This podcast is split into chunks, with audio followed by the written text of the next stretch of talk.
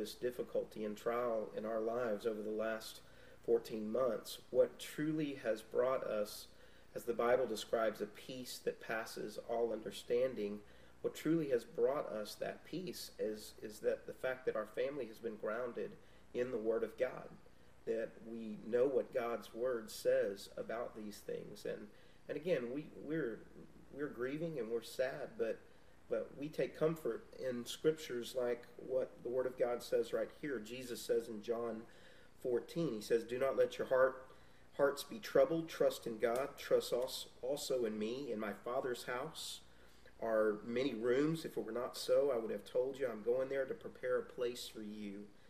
Uh, and if I go and prepare a place for you, I will come back and take you to be with me, that you may also be where I am passages like that that bring us hope in times like these. Um, that I know that my brother-in-law is with Jesus. Um, it's passages like in First Thess- or Second Thessalonians, actually First Thessalonians chapter four. It says this. Paul writes. He says, "Brothers, we do not want you to be ignorant about those who fall asleep, or to grieve like the rest of men who have no hope." And that's how we are right now. Is because of God's Word and the treasure that it is in our life, in Linda's life. Um, we do not grieve as the rest of men. We are anchored in Christ, and we have the Word of God to be thankful for.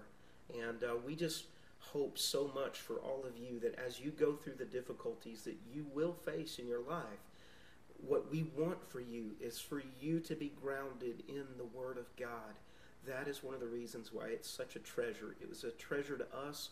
It's a treasure to Linda. It is a treasure and was a treasure to Dan. And we love him so much and are glad that the Bible tells us that we will be with him again. And, uh, and so we thank you all for your prayers. We thank you for the love and the way that you have loved our family and will continue to love us. And uh, we just, I just felt today that God wanted me to share these things with you, and I hope that you'll be blessed and that you will just take um, take heart today to treasure God's word and to know that the reason we're pointing you to the Word of God is because we know that it's going to be an anchor for you as you go through things in your life. And so, uh, God bless you. I love you, and we will we will talk to you soon. Bye bye. That's a one of our video blogs that um, we began doing this week as we started in on this journey, the adventure of God's Word. We didn't know when we started this series that Dan would go home to be with the Lord on Wednesday of this week. But we've been doing this video blog talking about the things about what God is showing us on a daily basis, not because God shows us more than He can show you, in no way. But we do this so that you hear how God's word speaks to us individually. And as we walk on this journey, that was part of Bart's journey this week. And we want you to know that. We want you to sense that. But here's the truth that Bart just said, and what we said last week, which was if it was worth, if the Bible was worth people's lives, then surely it's worth our time. We could stand yesterday and do Dan's memorial service, and Dan planned out that service, and we could stand on the faith of this solid word that this word does not change.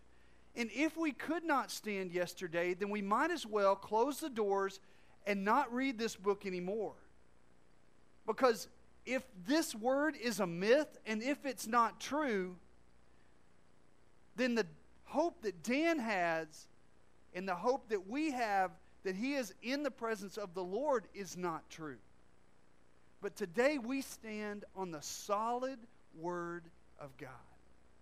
And we continue this, in this adventure, and we continue to hear what God has to say in the fact that we can walk through these times, and that it is our faith and it is our grounding in God's word that although we don't feel some days like going on. We do. And we take those steps. What that passage did not say is that it is not okay for us to grieve. What it says is we don't grieve like the rest of men who have no hope. we still experience loss and we still take steps into the next part of our journey. But we don't grieve like the rest of men. We still grieve, but we don't grieve like others who have no hope. And the hope that we have is solidly placed in a book that today I want to show you is reliable. It's reliable.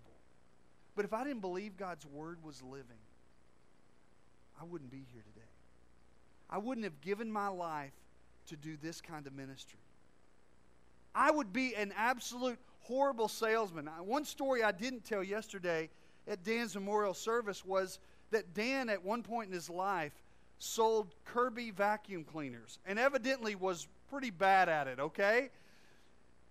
He didn't stay, he didn't continue being a salesman of Kirby vacuum cleaners. And I'm telling you that I would be a horrible salesman for a product that I didn't believe in. Because if I can't believe in something, then I would not sell it very well. If I didn't believe that there was great customer service on the other end, let's say I was selling something that I knew that once something, somebody bought it, they, they would call back and nobody would ever service it or take care of it, I, I wouldn't sell it because I wouldn't believe it. I can stand here today, called of God, to do this kind of ministry, to shepherd, to disciple, to pastor people in whatever way, shape, or form that takes place, because I have a living hope. Otherwise, I would just be an absolute sham, quite honestly. But I believe what God's Word says. And I hold on to it because I would be an absolute clown if it weren't for that. I can read this, I can believe this, and if it were not true, I can tell you this I would go out and I would party like there's no tomorrow because, guys, this is all there is. So we might as well live it up and enjoy it just like it is. If I was an atheist, like a former neighbor of mine who was the actual webmaster of the whole atheist for Texas, uh, if that were me, if that's what I believed, then I would party hard because this is it. But this is not it. And my life is being held accountable for what I do in this life. And I'm held accountable for how I pass the baton on to my next generation. And I'm held accountable for how I pastor and how I shepherd and how I'm a husband. I'm held accountable for those things, not because I wish they were true, but because this book says that they're true.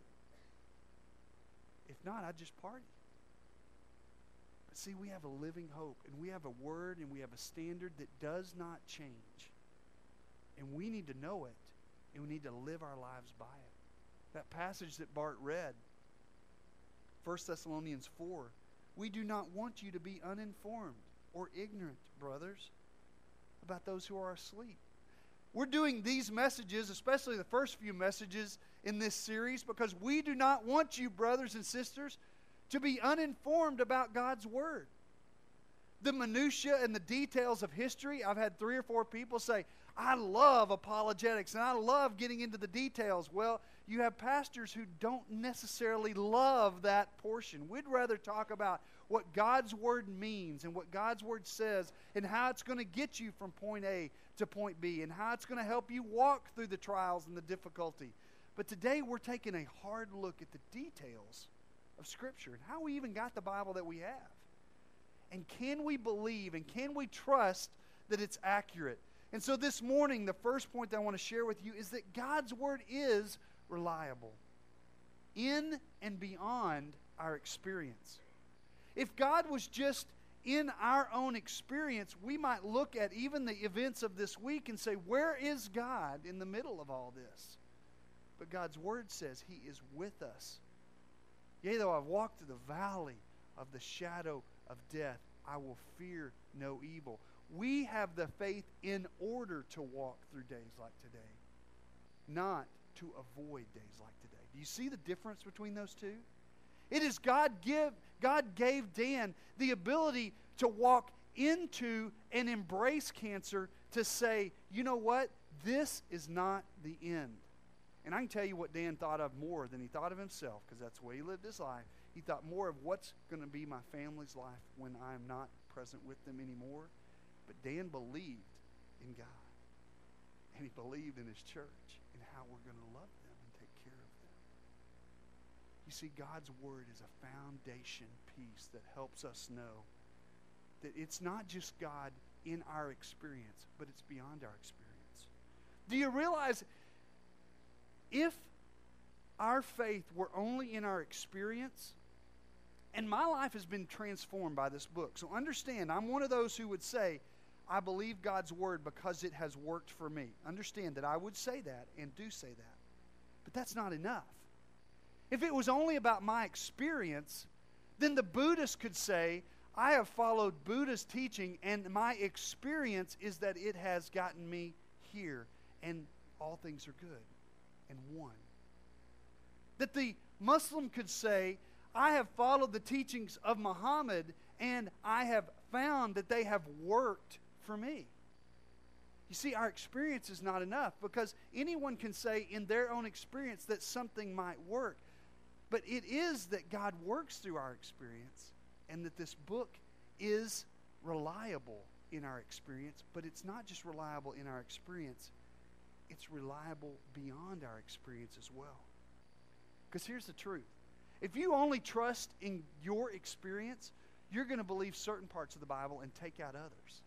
You're going to believe what you want to believe because it's what? It's based all upon your experience. There are whole theologies out there that are based upon just how I experience things. But God's Word is more reliable just than our own experience. You see, the Bible is a record of God working throughout history. It's a book recorded by 40 different authors on three different continents in three different languages Hebrew, Aramaic, and Greek. You see, God had the ability to tell a story through different people. You see, if he only, Muhammad is the story of one individual in his relationship with God. The Book of Mormon is the story written by Joseph Smith about one person's story and how he heard from God. Confucius is about one story, but the Bible is 1600 years of God working with one theme the redemption of humanity. You see, everything in the Bible, the Old Testament, all the stories and all the things, we'll talk about this at the very end of this message today, but all of it points towards Jesus Christ being the Redeemer. The New Testament points backward to Christ being the one who has created this opportunity for salvation for us. And I believe God's Word. It is reliable in my experience, but it's much more than that. It is reliable beyond my experience. The second thing I want us to see is that God's Word is reliable in its accuracy. We're going to spend more time here than really at any other part of the message because I want you to understand that you can stand with anyone toe to toe and know that God's Word is accurate and it is reliable because of its accuracy. It's reliable in several different ways. But I want to start off with 2 Peter chapter 1 verses 16 through 21. Now, how many Law and Order fans do I have in the room? Okay, so this is very important. We're getting close to lunch. It's very important that I keep you awake. So, Law and Order fans, okay, if I go dun dun, you'd know what I'm talking about. You know, we we love Law and Order in our family. Matter of fact, we we like it so much that sometimes Jennifer never knows whether she's seen an episode until about halfway through it. You know, she just sometimes doesn't recall what the first half was, and I have to tell her, yeah, we, have seen this episode. But she, it's kind of fun because she kind of watches it over and over again. She doesn't even know that it's there. But Law and Order is reliable, or it is it relies upon witnesses. Our Law and Order system does. It relies upon if you have an eyewitness to a crime that has occurred, it will either help get that person off because someone saw what actually occurred, or it will help convict them because of eyewitnesses. And we have God's word that is reliable because we have literally the story of thousands of eyewitness accounts. And one I want to show you is 1 Peter chapter 2 or 2 Peter chapter 1 verses 16 through 21. It says for we do not follow cleverly devised myths and that's what some people say the Bible is, by the way. We do not follow cleverly devised myths when we made known to you the power and coming of our Lord Jesus Christ. But we were eyewitnesses of his majesty. For when he received honor and glory from God the Father, the voice was borne to him by the majestic glory which said, This is my beloved Son, with whom I am well pleased. Peter is recalling. Remember, Peter is a disciple, he was an apostle of Jesus Christ, and he is recalling that moment when the disciples were present and they were on the Mount of Transfiguration, is what the, the Bible calls it. And Jesus was, was there, and a voice from heaven said, This is my beloved Son, in whom I am well pleased. An audible voice from heaven. Would you remember that? I think you would. And I know I would remember that. Do you remember the eyewitness accounts of things that you've seen in your lifetime? Just a couple of weeks ago, we had a meteor that came over, and some people heard it, some people saw it, and there was a sonic boom. If you had seen that or heard that, you would remember it. I'll never forget being in the morning sky. I was out actually hooking up a water hose in our excuse me the uh, the actual let me get a drink we'll do this it is the allergies anybody else dealing with allergies just a few years ago when one of the space shuttles that that disintegrated over Texas I was in it was in the morning and I had gone outside and I remember seeing that streak across the sky. And I'll never forget that because I was an eyewitness account to that. Peter is saying, as an apostle, I'm an eyewitness account of what happened to Jesus Christ. And I heard the actual voice.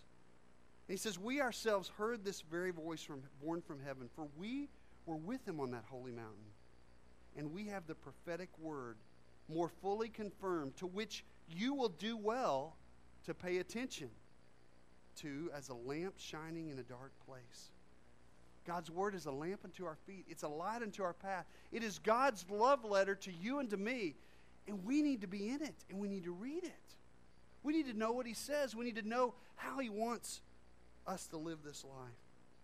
Until the day dawns and the morning star rises in your hearts, knowing this first of all, that no prophecy of Scripture comes from someone's own interpretation. For no prophecy was ever produced by the will of man, but men spoke from God as they were carried along by the Holy Spirit. 40 different authors of God's Word over 1,600 years.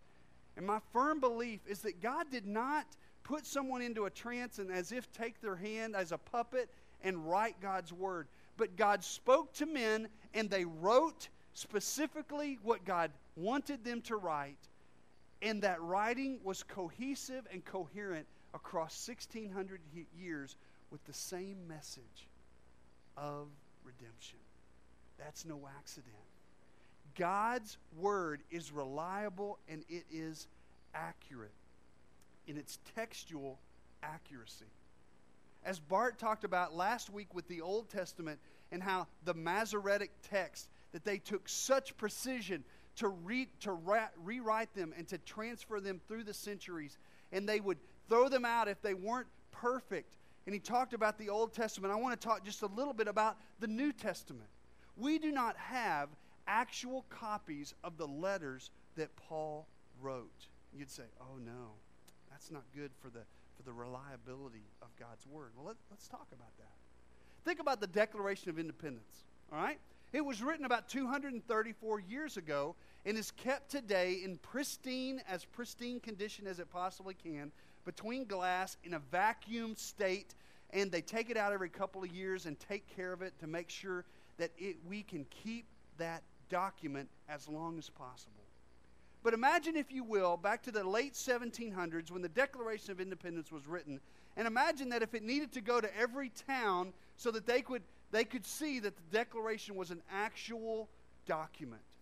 And imagine they would put it in their saddlebags and they'd carry it from town to town, and each town would take it out and re- read it. And they probably had barbecue chicken, like from Pit Barbecue, and they would have like a barbecue sauce on their hands, and they would wrap it back up and put it in their saddlebags and take off to the next town. And if it had gone to every town over the last 200 years, do you think we would have it in the condition that we have it in today? The answer is no. But let me tell you what happened with God's Word. With the New Testament, as these Gospels were written, as these letters to the different churches were written, they would go from church to church, and it'd be like this. We'd come in and we'd get a letter from Paul at, at, at EVC. Okay, they would be the Sagonawians, I think, instead of the Laotian, Laodiceans or, uh, or Colossians. So would be the Sagonawians. And so, so it, it would come to us, and we we would write it out because we would want to pass it on over to the First Baptist. And so, so we would write it out and we'd put it here, and it'd go to the First Baptist and then it would go to the Decatorians, and then it would go over to uh, the Kellerians, and uh, then it would go to the Northridge, and that's a long word, so we don't even want to go to, to those people. But, but it would go from church to church. And if it was on papyrus, or if it was on paper, or if it was on parchment, really thin paper, guess what would happen? Would disintegrate. And that's the way God's Word was being consumed by those early churches. So we don't have the original documents. I'm sorry. But let me show you that that does not prove that we do not have reliable text. Because what we have is we have the document, we have third and fourth generation text. So that's about 130 years from when the text was actually written by John, by Matthew, by Mark, by Paul, by the writers of the New Testament. We have third and fourth generation. In other words, they were copied, and then copied again, and then copied again, and then we have the third and fourth generation of that. Does that make sense? Now, that seems like, okay, maybe that's a little questionable. Let, well, let's talk about that. Caesar's Gallic Wars is a history of Caesar that if we did not have Caesar's Gallic Wars, we wouldn't have a history of Caesar. Everybody heard of Caesar? Everybody know that Caesar exists. Do you know that scholars don't doubt the history of Caesar's Gallic Wars? And remember that I told you we have documents that go 130 years past when the original document was created, third and fourth generation. Caesar's Gallic Wars, 950 years from when it was created. No scholars doubt it. 950 years. Yet this book, God's Word, has been under attack since it was written, sought to be destroyed. That's no accident. Satan has his scholars and his ability to try to, to tear it down, but it has stood the test of time because of the accuracy and the type of things that I'm showing you and telling you today. Now, I know that most of you woke up this morning and over your bowl of Cheerios, you took out Homer's Iliad. Okay, I know that you did. You, you grabbed it out and, and you took out that classic piece of literature and you read Homer's Iliad and Odyssey, okay? Did you know that the closest that we can get to the actual text of Homer's Iliad and Odyssey, again, scholars don't doubt it, 2,200 years. That's as close as the text that we can get. 2,200 years. And what did we say about the New Testament? 130 years from people who took great care to pass it on, and we have the third and fourth generation. Just 100 to 130 years. What I'm saying to you is it is textually accurate. Here's the process that the New Testament church went through in order to get us to the 27 books that we have in the New Testament 39 in the Old, 27 in the New. That is 66 altogether 39 and 27. The 27 books that we have in the New Testament are written all by authors who were either apostolic, they were apostles themselves, or they were seen as having apostolic authority. Now, what does that mean? It means that they were alive during Jesus' lifetime, and people saw whoever wrote the books of the New Testament to be have or to have apostolic authority. Who are the writers of the New Testament? Well, Matthew, Mark. Mark does not give his own account, he gives Peter's account, a direct account from Peter the apostle. Luke was traveling in at times with the band of Jesus, but also was Paul's traveling companion. And literally, Luke, who did I say? Peter? I meant Luke. If I didn't say Luke, I meant Luke. Luke is traveling with Paul, and when Paul goes into prison, we believe that Luke went back into the area around Galilee and did individual interviews with all kinds of folks who had seen eyewitness accounts. And that's the reason Luke is so incredibly detailed. And also, he was a physician who had incredible detail. And Luke writes Luke and he writes Acts. We have Matthew, one of the apostles. We have Paul, considered an apostle by Jesus himself. We have Mark. We have James, the half brother of Jesus. We have Jude, the half brother of Jesus. We have John, who gives us a, a large part of the New Testament as well. The first test for the New Testament church, and keep in mind that they didn't put all these 27 books all together until about 330 AD. And the reason was because the church was growing and developing, and the church itself was bringing accuracy and reliability to the text that we have today. As Bart shared several of the stories after the Dark Ages or through the Dark Ages and the cost that it cost people that we might have God's Word. But the first was was an the first test of whether a book would make it into the New Testament was was the author an apostle or did they have apostolic authority? The second test was does the document agree with the whole of the Bible itself, with the whole canon of faith? Does it does it agree with the whole Old Testament? Does it fall in line with this story of redemption? Or does it seem to take off in some different areas? In all of the books that we have, were found not only to be apostolic, written by people who were alive in Jesus' day and have apostolic authority, but also people who understood that it was in line with the story of redemption. And then the third test was this was it accepted by the early church? Did the church together as a whole come and understand that these were the messages that were the life and ministry of Jesus Christ and how they would live this life out.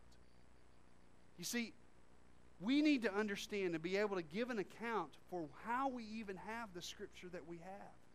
If it didn't fit those three tests, it didn't make it into the New Testament. And so from 330 on, we have together the canon that the church agreed upon that this was the New Testament canon and it would be closed at that point. So that's the textual accuracy that we see that the Bible is accurate. But it's accurate in another way as well. It is accurate in its prophecy. Do you realize that there are 300 pro- prophecies that speak specifically of Jesus Christ that were fulfilled in the person of Jesus? Not only where he was born, but who he would be and how he would be crucified. Psalm 22, if you look at that, it shows you that Jesus was going to be crucified on a cross, that his garments were going to be cast lots, that they would cast lots for his garments, that he would be crucified with thieves, that he that his side would be pierced and blood and water would flow from his heart. And it did all of this before Roman crucifixion even existed. Psalms 22 prophesies about Jesus Christ and how he will die for our redemption before crucifixion had ever been thought of by the Romans. How does it do that? Because God was there and God was present in these writings. Not only is it that it's accurate in its prophecy, it's also accurate in its science. Now, the Bible is not a science textbook. In other words, if you have a problem with your computer today, you don't turn to 1st and 2nd Timothy, and Timothy will walk you through how you can work and get your computer up and running again, okay? That is not the purpose of God's Word. It is the story of redemption. If you have a problem with your car today, the Bible will tell you to pray over that vehicle, but it will not tell you how to fix it. So it is not a manual in order to do that. It is a manual in, to enable you to live this life. But the Bible is accurate in its science. Let me show you this. This was fascinating to me. You remember that before, uh, in many years ago, most scientists, and, and again, science never changes, does it, right? Science, oh yeah. Well, how many of you would like to be seen by a doctor who was trained in the 1930s? Anyone? Okay. No, nobody here?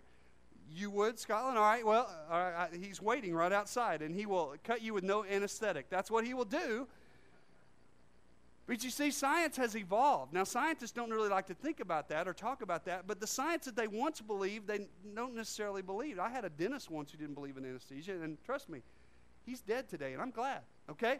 Because I, I don't want that dentist anymore in, around me. I, I'm glad that science has progressed, aren't you? To a large degree? So, science once thought scientists once thought that the world was what? Flat. Until a man named Copernicus and Galileo came along and they realized that the world was round. If only they had read Isaiah, written thousands of years before Copernicus or Galileo. Isaiah 40, verse 22 says, God sits above the circle of the earth. The people below seem like grasshoppers to him. Another translation of that says he sits above the sphere of the earth. You see, even at a time, if the Bible were not accurate, at that time when the science of the day said that the earth is flat, I believe the biblical writers, had they been concerned about that, would have written out of the Bible the actual science accuracy, which says the world is a sphere. Not only that, science and medical technology has increased. There was an issue um, during the, the Dark Ages called the uh, bubonic plague. And doctors, excuse me, doctors in all their wisdom said this that in the bubonic plague that you would bring everyone in together and what happened? Because it was contagious, it continued to pass till nearly half the world's population was gone. Science thought they should do one thing when actually they should have isolated. Like Leviticus chapter 13 verse 4 says, says this, if the shiny spot on the skin is white but does not appear to be more than skin deep and the hair has not turned white, okay, settle down. If you have white hair in here, you do not have leprosy. That's okay. If it's not turned white, the priest is to what? Isolate the affected person for seven days. Before the bubonic plague, if they had only read their Bibles, they would see the scientific understanding that isolation is what you should do when people are sick. And the Bible further goes on to say if after seven days they're still sick, you shall isolate them for another seven days. See, the Bible is scientifically accurate, it is historically accurate. Another way is it is archaeologically accurate. The Book of Mormon today, if you were to, to read it and to look at it as it is a supposed understanding that Jesus visits the North American continent, translated by Joseph Smith as he read golden plates and translated over a sheet which no one else saw the golden plates. He translated to someone else this account of Jesus visiting the North American continent, but you cannot find one of the places that Joseph Smith talks about. It's not archaeologically evident, it's not accurate. But the Bible, every place that the Bible mentions, was actually there. The towns that Paul went to are there. The streets, the places that Jesus walked are there. The towns and places where David served, where Solomon served, are actual towns. The towns that Moses conquered, that Joshua went into, Jericho and Ai, are actually there. And archeolo- archaeology backs up the historical reliability of this text. No other text in history, no other piece of literature has ever gone under the scrutiny that the Bible does, and still the Bible proves its own accuracy because of history. But it's not only historically accurate, but it's accurate because others believe it as well. God's word is reliable in its detail. God's word is reliable in its detail. It is not only accurate due to what other people or due to what Christians and people who wrote the Bible would say. We could say at that point that people who who wrote the Bible, yeah, they're going to believe that because they're Christians, but Non Christian historians also back up what the Bible says. There was a man named Josephus in the first century uh, after Christ, and he wrote what's called the Antiquities of the Jews. And he writes about John the Baptist, Jesus Christ, and James, the brother of Jesus. Josephus, a non Christian historian, writes about this. Roman historians named uh, Cornelius, who wrote the Annals, Suetonius, who wrote Life of the Caesars, a Roman governor named Pliny the Younger. Okay, parents, here's a, here's a thought. Don't name your kids Pliny, okay? Don't name them Pliny, don't name them Whiny, and don't name them Heine, okay? So those, those are names that should be not allowed for parents to name their children, okay? So, but Pliny the younger wrote a book called the Epistles. And it talks about Jesus in its accuracy. So the Bible is accurate. It's accurate in its archaeology. It's accurate in what it says to us. It's accurate in the fact that you realize that what God's word says about consequences are real. I discovered this just a couple of weeks ago as I was driving in North Richland Hills with a cell phone in a school zone. And I realized that the police officers in North Richland Hills believe what they post that cell phone use is prohibited in a school zone. Okay? To the tune of $227. I, ow, okay. I discovered that just with one witness, there was only one witness to my account, to my charge, but his word stood, and I failed. So don't be on a cell phone. Don't have it in your hand. Don't have it on a Bluetooth. Don't pass go. Do not collect $200. Don't do any of those things when you're in a school zone because there's consequences. God's word is reliably accurate. And when we do not live in the way that it calls us to, there are consequences in our life. The final thing I want to share with you is simply this God's word is reliable in its truth. The passage that Sam read earlier was spoke to that in Psalm 19. The precepts of the Lord are true and righteous altogether. This is God's living word. It makes a difference in our life when we engage it. We see how He wants us to walk. We see the lamp unto our feet, the light unto my path. Psalms 30, or Proverbs 30, verse 5 says, Every word of God proves true. Every word of God proves true. Psalms 27 was a passage that I accepted Christ when I was a teenager. And I played basketball. And Psalms 27 was a passage that I read before every basketball game that I ever played. But just to show you, I read it literally hundreds of times as I was growing up. But it became really one of my favorite passages. I loved it because it said, The Lord is my light and my salvation. Whom shall I fear? I've told you some of my story before that fear was something that always came upon me.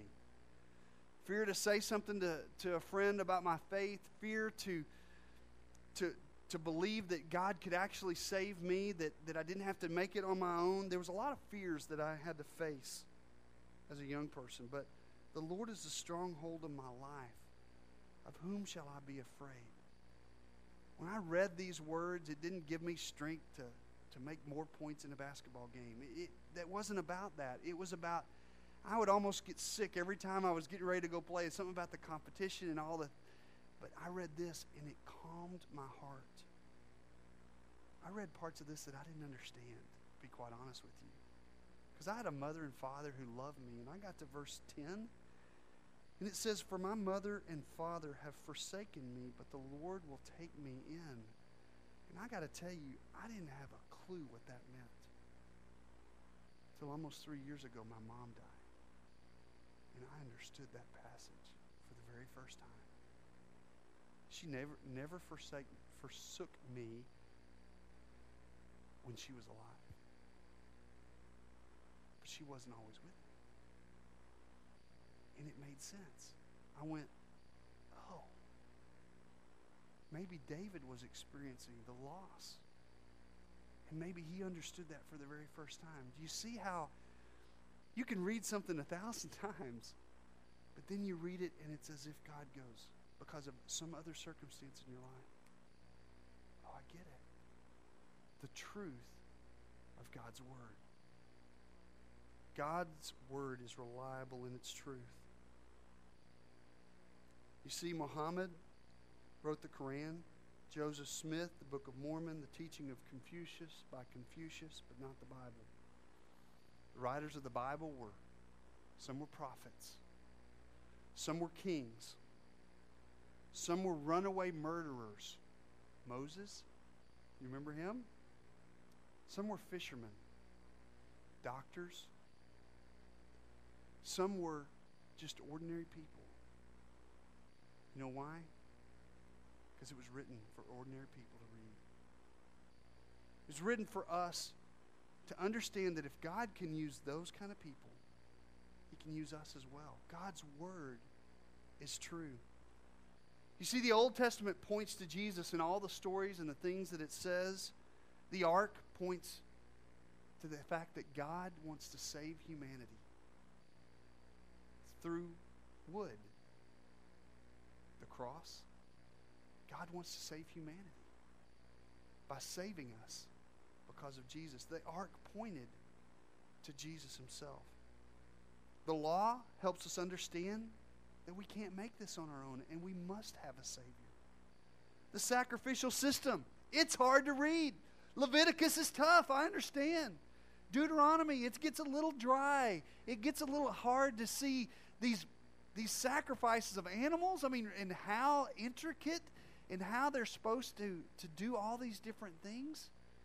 Do you realize that all the sacrificial system points to is that Jesus Christ will one day wipe out that sacrificial system and replace it with his own blood? So, anytime you see the sacrificial system in the Old Testament, it points to Christ. The tabernacle and temple points to how to keep a vibrant walk with God by continuing to sacrifice and going to the temple, pointing to a personal relationship with Jesus Christ to worship Him in truth.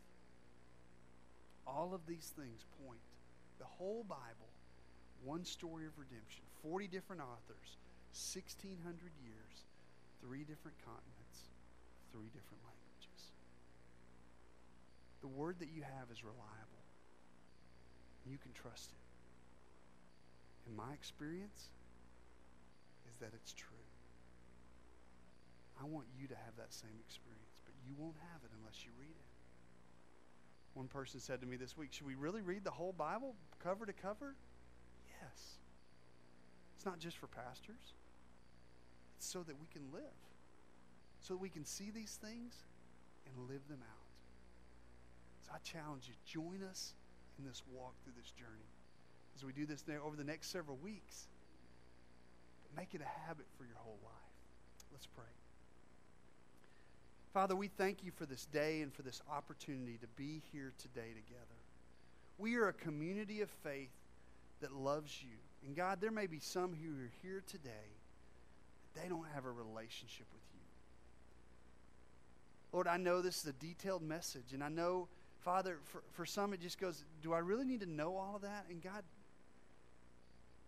I just pray that you would speak to them and say, This is how much I love you. You may not care to know all the accuracy of why, but I love you just the same. I came and died for you.